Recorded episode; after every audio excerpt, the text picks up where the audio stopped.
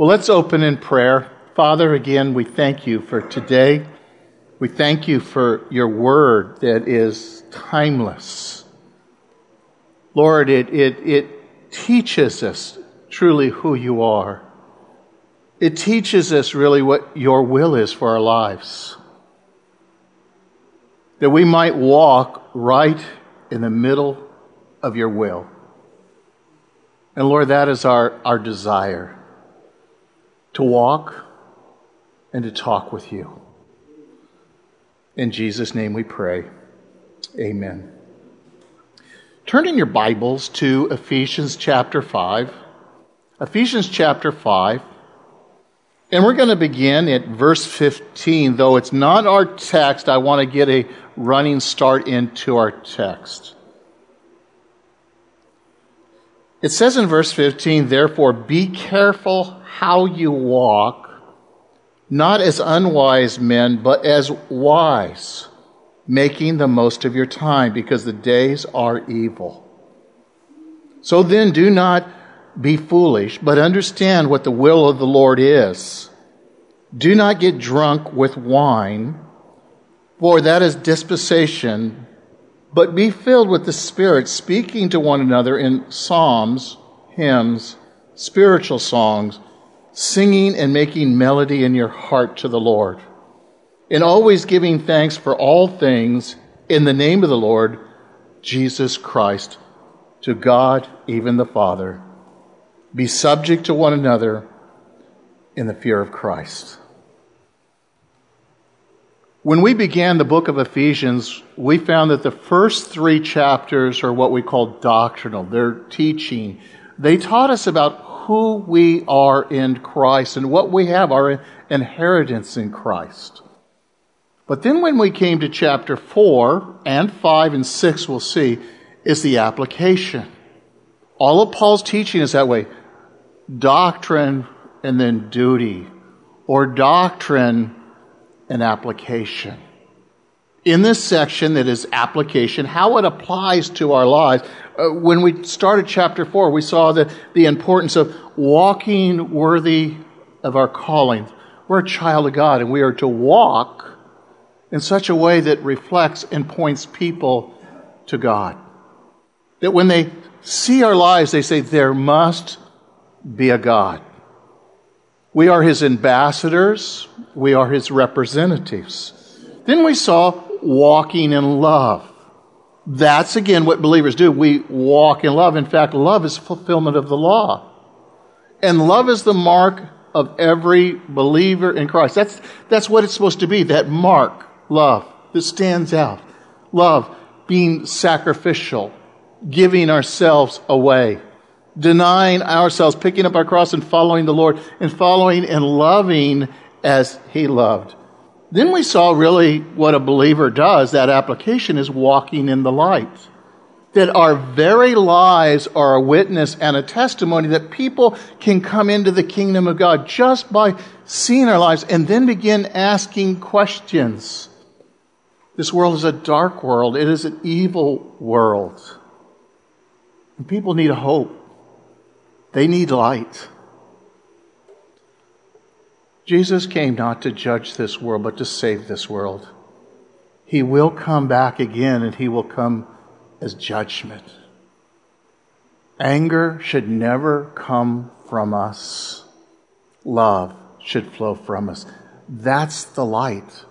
That's the testimony that people, when God has allowed something, that people are getting saved. People are ministering people that are in that community that have never ministered before all of a sudden are put in a situation that their neighbors are without and they're ministering to them and they're seeing that love of Christ in action. That's the light that you and I should be, even in our own community. When we run into somebody that is hurting in pain or in the hospital, or you go and visit someone else in the hospital and, and there's someone else in that bed in that same room. Have you ever gone over and just, hey, can I pray for you? You know they've been listening to what you've been saying to that person. Have you just taken the time and encouraged them? Or been in the psych ward visiting someone and realize maybe you may not be able to help anyone there, but the very nurses and doctors are ministered to there. Encouraged as they see that love of God, and that's walking in that light. And then we came last week and we saw walking in wisdom. Does anyone need wisdom here today? Don't even hold up your hand. Everyone needs wisdom. And our message this week is really a, a continuation of walking in wisdom. Look with me and let me show you. It's in verse 18. And do not get drunk with wine, for that is dispensation, but be filled with the Spirit. Now, oftentimes people use this to, to deal with drunkenness and alcohol, and certainly the Bible, we're going to look at what it says about it, but it's drunkenness that the Bible speaks about. It doesn't forbid the drinking of wine, and, and we're going to see how these things play out in the Bible. I don't think it's personally always wise. It's certainly not wise for me because it can be a stumbling block for many, and we know the consequences of those things. But we are to be people of grace too when we have friends and family that drink. That how we deal with them is very important. Wine was that staple drink that they would drink because in that ancient Mediterranean world, much of the water wasn't worth drinking. In fact, it was not sanitary. The wine was fermented to prevent it from really turning into vinegar. How many would like to drink the vinegar? Don't hold your hands up. But that's why they fermented it in the very, very beginning.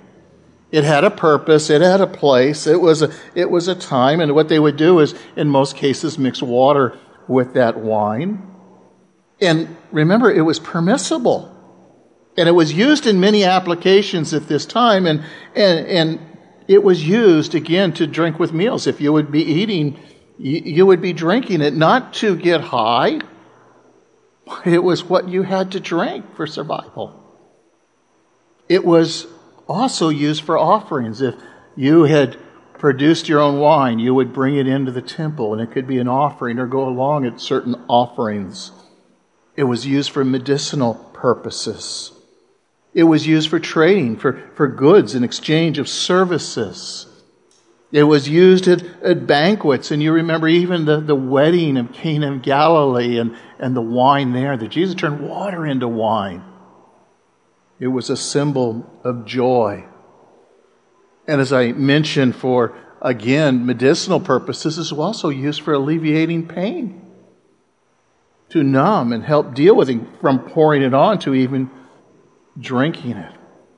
So it's important to understand that, that wine, what is he talking about in this context? What, what does he have in mind when Paul was writing this letter?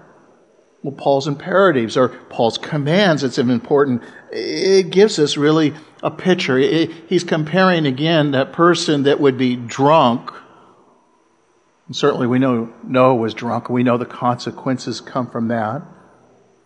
We know the story of Lot when his two daughters took advantage of him when he was drunk, and we know there's consequences. And Paul's talking about this drunkenness and, and really the reckless actions that so often follow because the influence of wine, in contrast to the influence of the Spirit. He's trying to encourage us to walk in the Spirit. That is the main, main point of that because he's going to describe the consequences, really, of, uh, of this drunkenness, the fruitlessness of this. Now, it's important to understand when we think about this passage that it's not a one time event. Be not drunk, but be filled with the Spirit. There's a command that's going to come with this in the contrast. It's not just to, to be filled with the Spirit once. It's not necessarily coming up to the altar as in some places they do week after week after week. That's not what the Bible is teaching. But it's be under the influence, under the control. It's, it's submission to the Spirit of God. It's a surrendered life.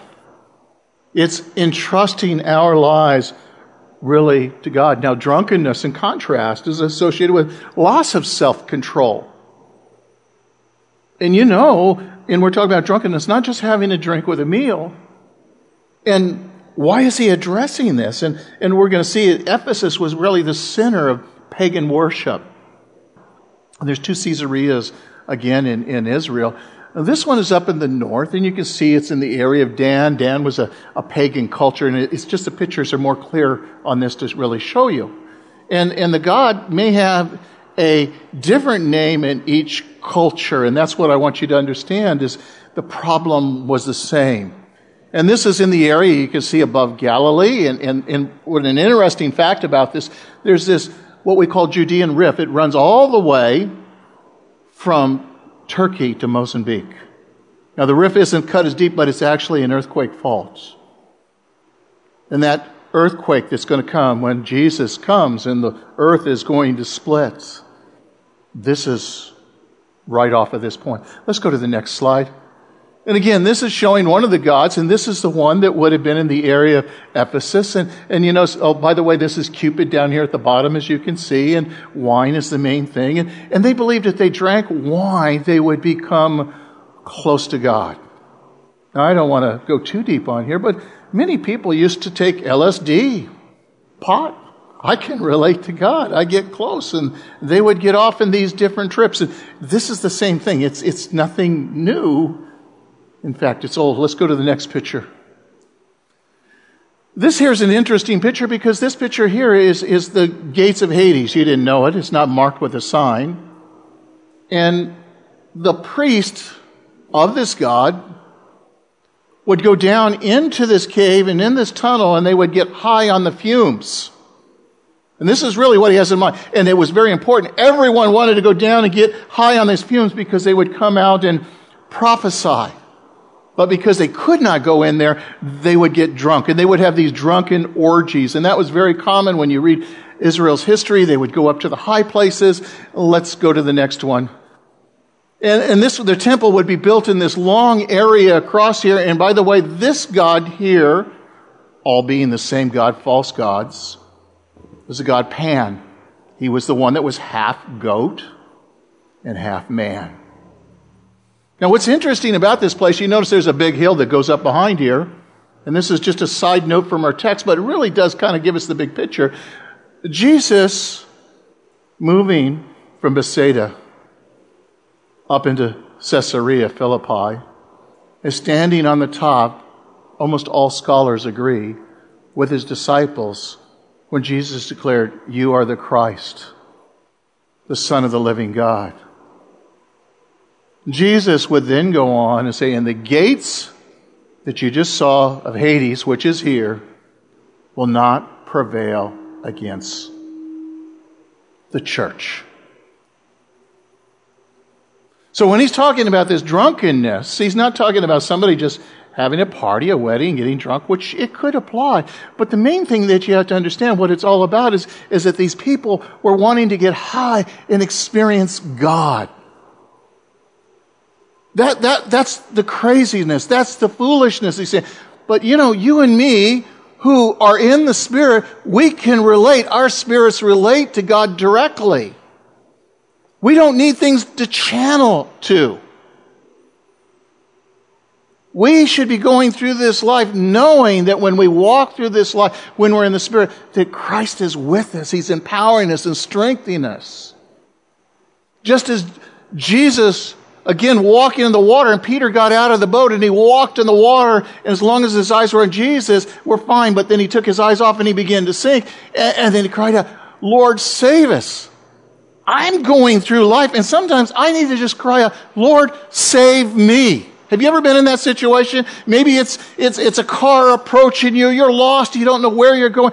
Maybe you're being tempted. I know not you guys God, save me from this temptation. You promised to give me an out. Show me. But it's a person who is drunk that has lost his self control that often does things, says things that he wouldn't have said in a normal situation. He looks like a, a fool. So it was done primarily in this case, he's talking about really to, to commune with God. So this is the background that Paul is, is talking about when he talks about this. Let me read 1 Corinthians chapter 10 verse 20. No, but I say that these things which the Gentiles sacrifice, they sacrifice to demons, not to God. And I do not want you to become sharers in the demons, and you cannot drink the cup of the Lord and the cup of demons. You cannot partake in the table of the Lord and the table of demons. See, this is what they're wanting to do is have one foot in the world and one foot in Christ, and it does not work. They were wanting to go to these old feasts and they wanted to participate, and their friends were drawing them in.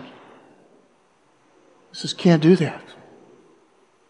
Normally they wouldn't do that, but if they were drunk, they would be drawn in. And, and this is why he says it's so important to walk in the Spirit, to be filled with the Spirit. In fact, Luke 21 34 says this. I'm reading the Living Bible in this case. Watch out. Do not let a sudden coming catch you unawareness, or do not let my sudden coming catch you in unawareness. Do not let uh, let me find you living in a careless ease, carousing and drinking and occupied with problems of this life like the rest of the world. He's saying, look, your life needs to be different. You're not going to find hope in this. It's not going to really resolve your problems. No. But walking in Christ, being in the Spirit, this is walking in wisdom when I choose again, to be filled with the Spirit. Now, again, the word, again, this, this idea, be, it's not a one time event. You, you just don't get filled once. And it's not even just a, a filling of pouring in, as, as it sounds like. As much as it is, is, is really surrendering control, as I mentioned to. And a better translation would be ye continually filled or be ye continually under the influence of the Holy Spirit. See, if you're under the influence of the Holy Spirit, you're not going to lash out with anger. You're not going to be judging people. You're not going to be going into sinful places. This is what he's saying. Hey, these days are evil. The temptations are, are just too many. But more than that, there are people that are going to hell that do not know the truth that would set them free. Now, Proverbs 20, verse 1 says, Wine is a mocker, strong drink is a brawler, and whoever is intoxicated, he's not wise. So, again, the scripture makes it clear that, again, it's intoxication, it's, it's drunkenness. So, we don't want to condemn someone. That's not our call but it's not wise. This idea is to excess. In fact, it, it describes it, the word means is kind of a, a wasting away. When a person is drunk, he's wasting his life away in uncontrolled behavior. And it's different for different people. Rioting, debauchery, wild, outrageous behavior, loose reveling, all these things, all these things that would be participating around the idols. All the immoral things. See, drunkenness is also a work of the flesh. And that drunkenness, as I've already mentioned, leads to other sins. It leads our mind to sin, and we have to make choices. Well, the Bible says several things about, again, drunkenness. Drunkenness excludes a person really from the kingdom of God. Those who practice such things will not inherit the kingdom of God. And there's so many I've shared with that they're, they're drunk all the time and say, Yeah, I'm going to heaven. How do you know? The, what the Bible says, No, I'm going. When you're in a drunken stupor, you have no senses. It's foolishness. 1 Corinthians 6:10 says this, nor thieves nor covetous nor drunkards nor revilers or swindlers will inherit the kingdom of God. It's flat out.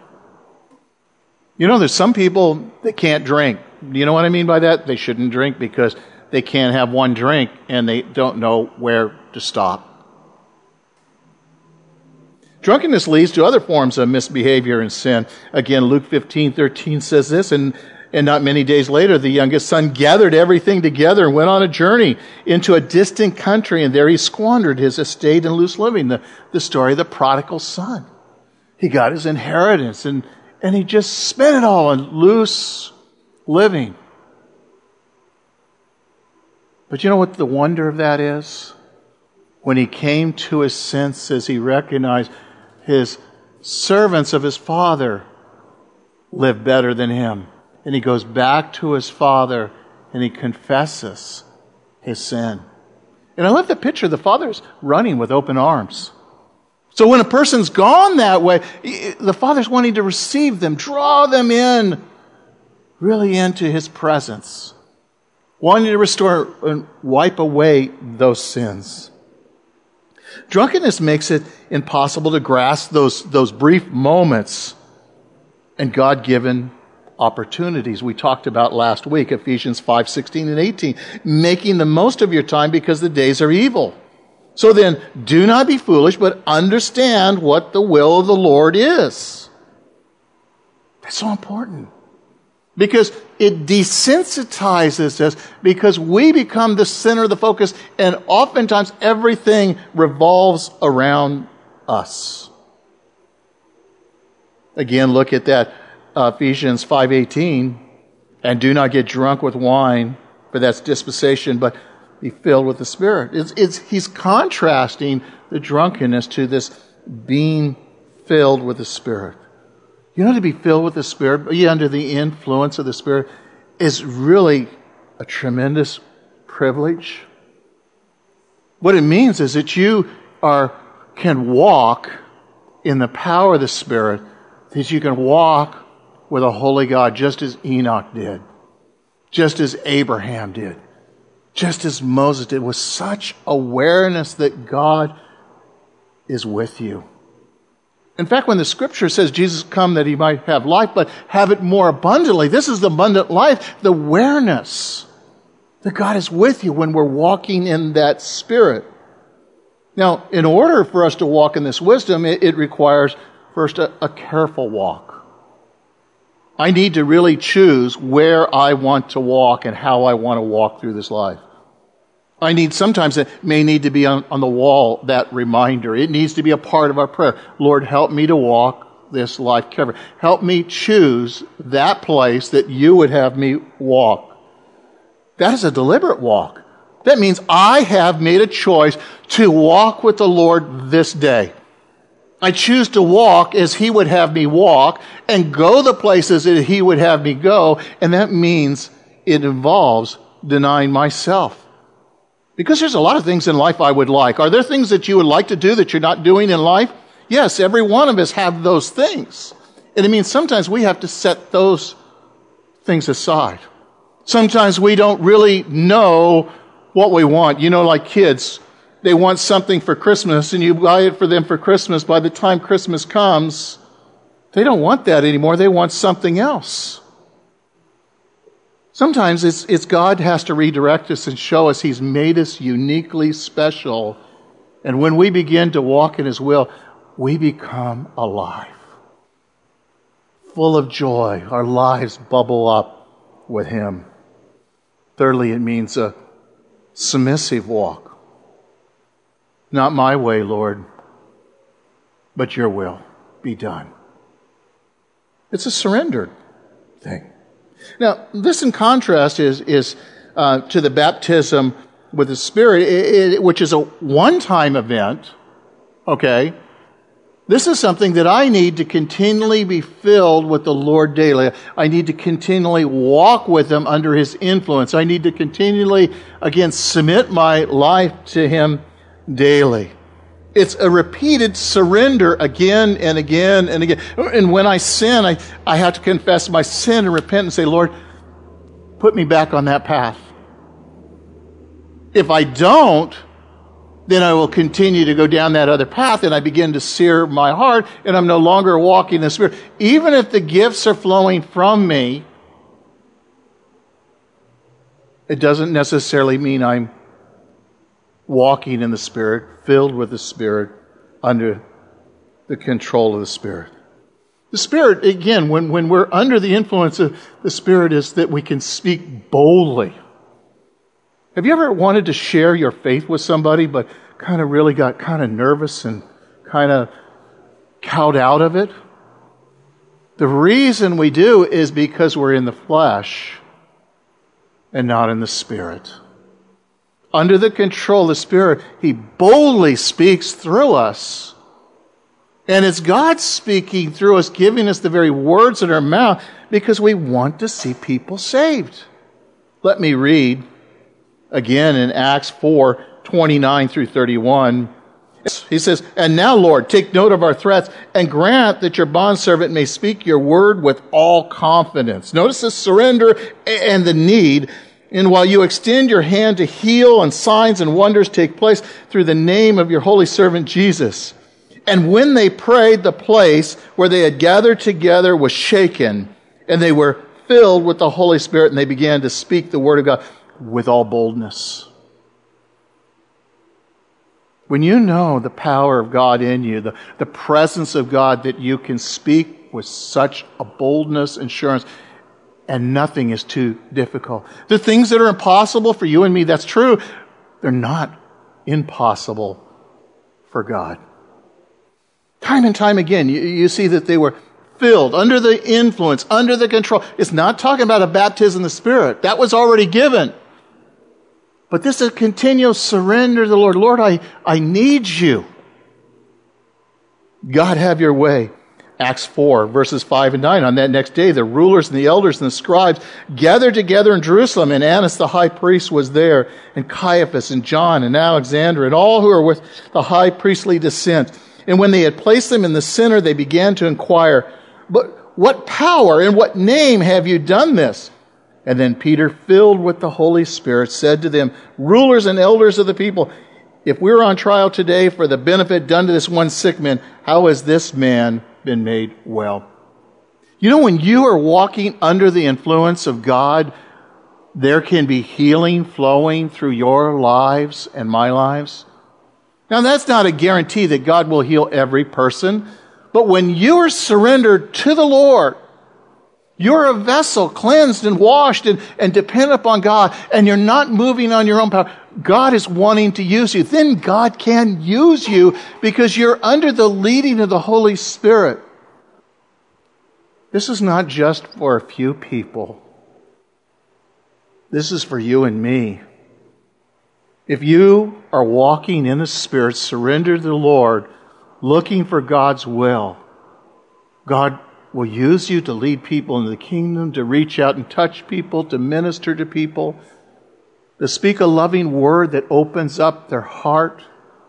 God's will will be done only when you are surrendering yourself to the Lord. Peter was filled with this Holy Spirit because Peter was under the, the control of the Spirit. He was able to face persecution time and time again and preach the gospel in power. When Peter, in the end, died, he was crucified, and, and he didn't want to be crucified like Jesus, and he wanted the, the cross to be upside down, and in that was sustained by the Spirit of God. Think of Stephen, the first martyr, and being stoned, and he looks up in the heavens and he sees Jesus. It's only when our eyes are upon the Lord and we're surrender control do we experience Him. And that's what God wants more than anything else to you and me to experience a living God. To know that He's living in us and He wants to move through us. John 14, 18, and 20 says this I will not leave you as orphans, I will come to you. And after a little while, the world will no longer see me but you will see me because I live, and you will live also. And in that day you will know that I am in the Father, and you in me, and I in you. You know, the, the Spirit, when you are surrendered to Spirit, you are so aware that God is with you. There is nothing more encouraging than knowing that when you go through this life, that Jesus Christ is with you that He's upholding you, that He's sustaining you. You and I have no idea what it's like to experience persecution of Christians, like is, and again, in, in the Middle East, where they line people up and they're just lopping heads off as they go down the line. That's a person under the influence, under the control, one that has seen Jesus in the midst of the most difficult times in life. And, and I need that spirit, and you need that spirit for those trials and times we go through, and, and we may never go through what they do in other countries, and then again we may. But if we do not know how to walk in the Spirit, if we don't know how to surrender the Lord, we're missing the abundant life that God has for us. Now again, 2 Corinthians 1 verses 3 and 5, notice it says, Blessed be God, the Father of our Lord Jesus Christ, and the Father of mercies. Notice he's called there the God of all comfort, who comforts us in all of our afflictions so that we may be able to comfort those who are in any affliction with the comfort in which our lives are also comforted by God. For just as the sufferings of Christ are in abundance, so also our comfort is abundant through Christ Jesus. To lose a loved one is probably one of the hardest things in the world. To lose your own child is even harder. And many I've talked to who've gone through those things, it was only God that sustained them and kept them. Yes, they grieved, they mourned, but they had a hope, a hope that the world didn't have. And God, as they walked through that life, was encouraging them and comforting them. Acts 13, 52 says this, and the disciples were continually filled with joy and with the Holy Spirit. Again, they were continually filled. Joy was filling their life, overflowing their life is really what it's saying. Filled, under that influence of joy. We should be, as I mentioned before, the most joyful, happy people. So happy that people might want to lock us up. They might think we're crazy. We have a hope, a hope that the world doesn't have. And that, when we're walking in the Spirit, one of the things that comes with it is this joy, this just overflowing abundance of joy. Peace comes that passeth all understanding. Until you, you've gone through that, you don't know. But that's the place that God wants to bring each and every one of us.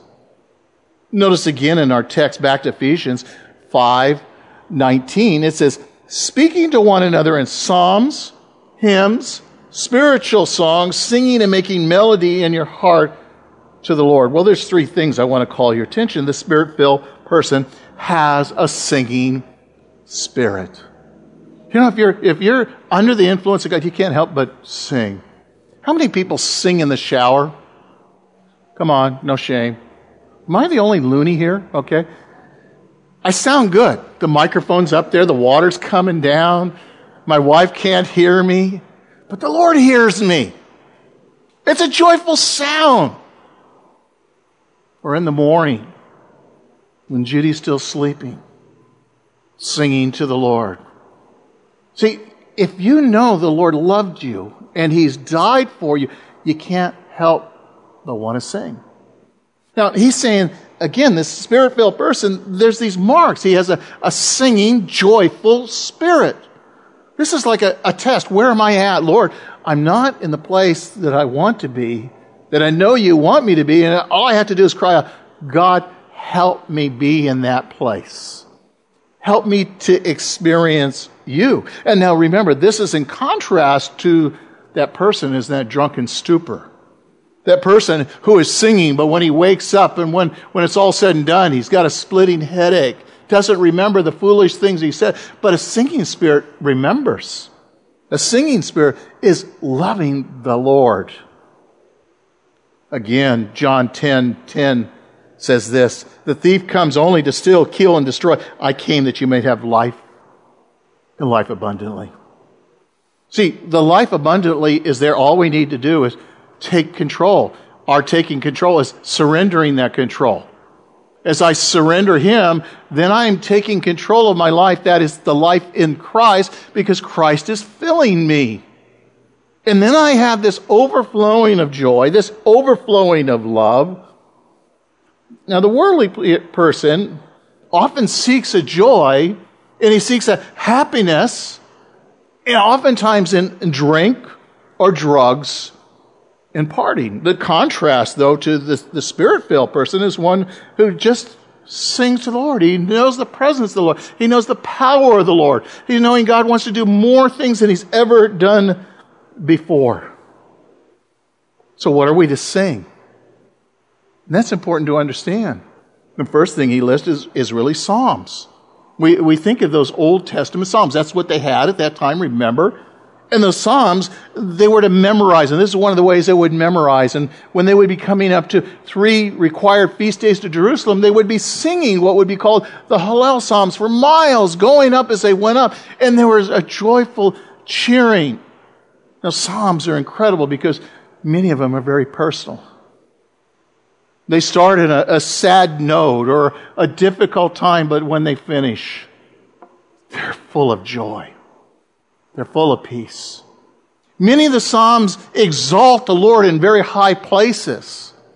See, this is one of the ways that David encouraged himself in the Lord with a harp and singing, is thinking on the Lord, pausing. However, it would be reading and singing I have a friend that he taught through the Psalms and he can sing and I can't sing. And he sang and taught through 150 Psalms. I wish I had that ability. And it was incredible because not necessarily exactly how they did it, but he gave that idea. And everyone there was encouraged and everyone was built up and everyone was motivated to go out and just love the Lord and tell others about the Lord. And that's what the Psalms do. It, it helps us understand how we can live victoriously in this life.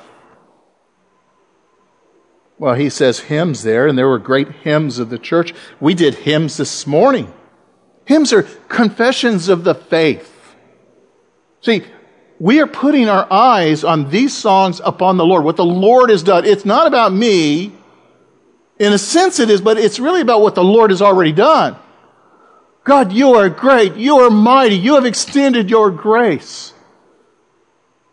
When a Jewish person would pray, he would look up to the heavens. He would lift his hands up, whether we're in a building or out. He would lift up his hands, lift up his eyes with expectation. And then for the first part of his prayer, all they would do is exalt God.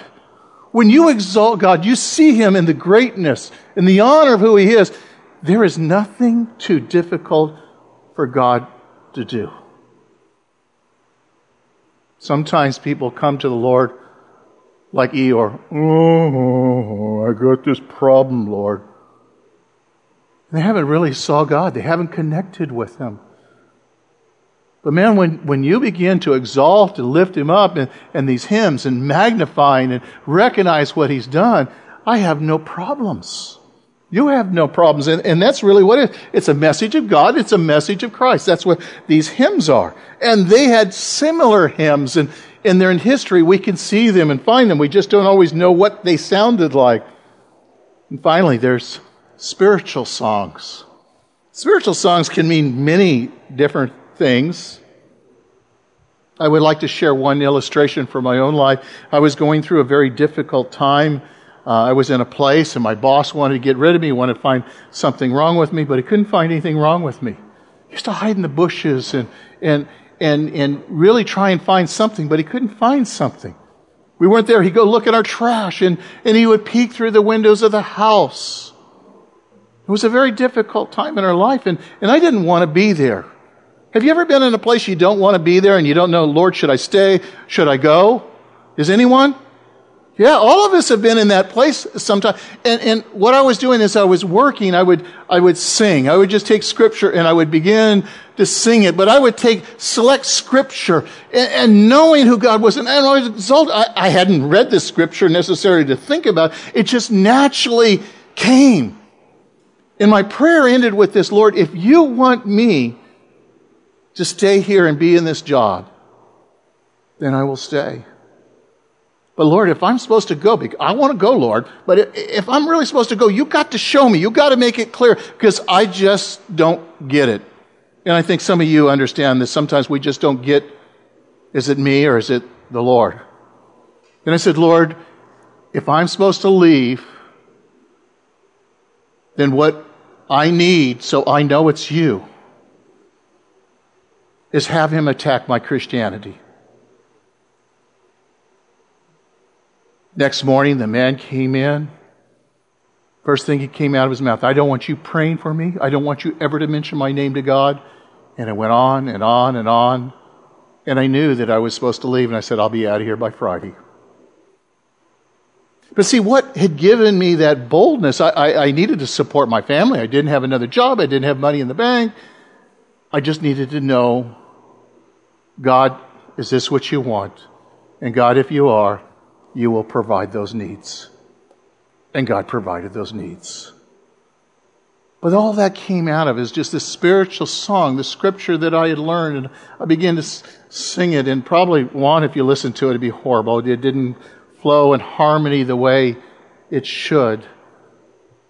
It was probably a real joyful noise, but it was from my heart. And I believe that's what he's talking about, these spiritual songs, because there's times of desperation in our life. And we cry. Look at Colossians 3:16 with me and it says let the word of Christ richly dwell within you with all wisdom teaching admonishing one another with psalms hymns and spiritual songs and singing with thankfulness in your heart. you see how they just kind of flow naturally? I know it's the same author. But you know, when you, you begin to see God and you see Him in all of His glory, you see Him that He has made you victorious, that He's dealt with your enemies, that He's sustained you and kept you, you can't help but end up in a place of thankfulness. Thank you, Lord. Thank you for what you have been doing in my life, in the life of my family, and the friends, and the church. In fact, look with me again in your text, Ephesians 5:20, and always giving thanks for all things in the name of the Lord. Wow. Giving thanks for all things. There's some things I'm sure in your life you don't want to give thanks for, but he's saying, give thanks for all things. Because all things work for the good for those who love the Lord and called according to his purpose in the most difficult times, the, the things that, that seem like God can't do anything, God does something.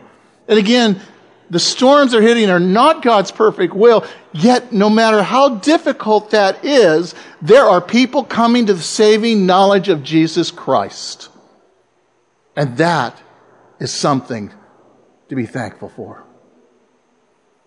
Sometimes rugs have to be pulled out from under us to realize that our only hope, our only salvation is Jesus and Jesus alone.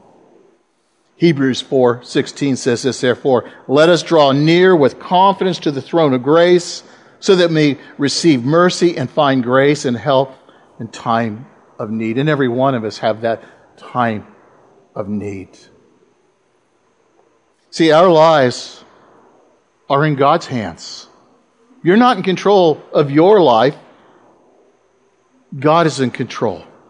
He guides us, He directs us, and He directs us through all things. Look at Philippians 4 6 and 7. Be anxious for nothing, but in everything by prayer and supplication with thanksgiving, let your requests be made known to God, and the peace of God, which surpasses all comprehension, will guard your hearts and your minds in Christ Jesus. Notice that word in Christ Jesus. See, that person is filled with the Spirit is in Christ Jesus. And your minds are in Christ Jesus. See, we're marinating our mind with the Word of God, and we don't need to be anxious. Why? Because we know that God is in control. We just lay our concerns and say, God, thank you that you will make work what needs to work. Colossians 3:17. Notice, whatever you do in word or deed, do it all in the name of the Lord Jesus, giving thanks through him to the God the Father. In 1 Thessalonians 5:18, in everything give thanks, for this is God's will for you in Christ Jesus. Give thanks. First thing when you get up in the morning, God, thank you that you've given me another day to love you, to love my wife, to love my family, to tell others about you. Life is a precious gift. Until you almost lose it, you don't realize how precious life is. Ephesians 5:21 Notice how he ends. It's really a transition into the next verses that we'll look at next week. Notice what it says be subject to one another in the fear of Christ. See, it's not really connected in one sense, it's more of a transitional because what we're going to be talking about is, is really walking in harmony. That's a hard thing for people to walk in harmony. We're going to look at wives la- next week and then, then men, how they are to walk in harmony and, and, and really children and servants. And, and it's submitting to, to one another really in love. This all, though, in one sense, all flows out of a person who is, again, walking in wisdom, who is filled with the Spirit or under that influence, naturally will do the submitting to one another. Again, that subjecting one another as unto Christ in the fear of Christ. So the spirit filled person is a, a submissive person, a person who has a respectful spirit. This generation coming up lacks respect, doesn't it? Not like the old days. And, and you can see the hardness of their hearts, and they need to hear and see Jesus. The spirit filled person does not have this spirit of criticism or dissension or envy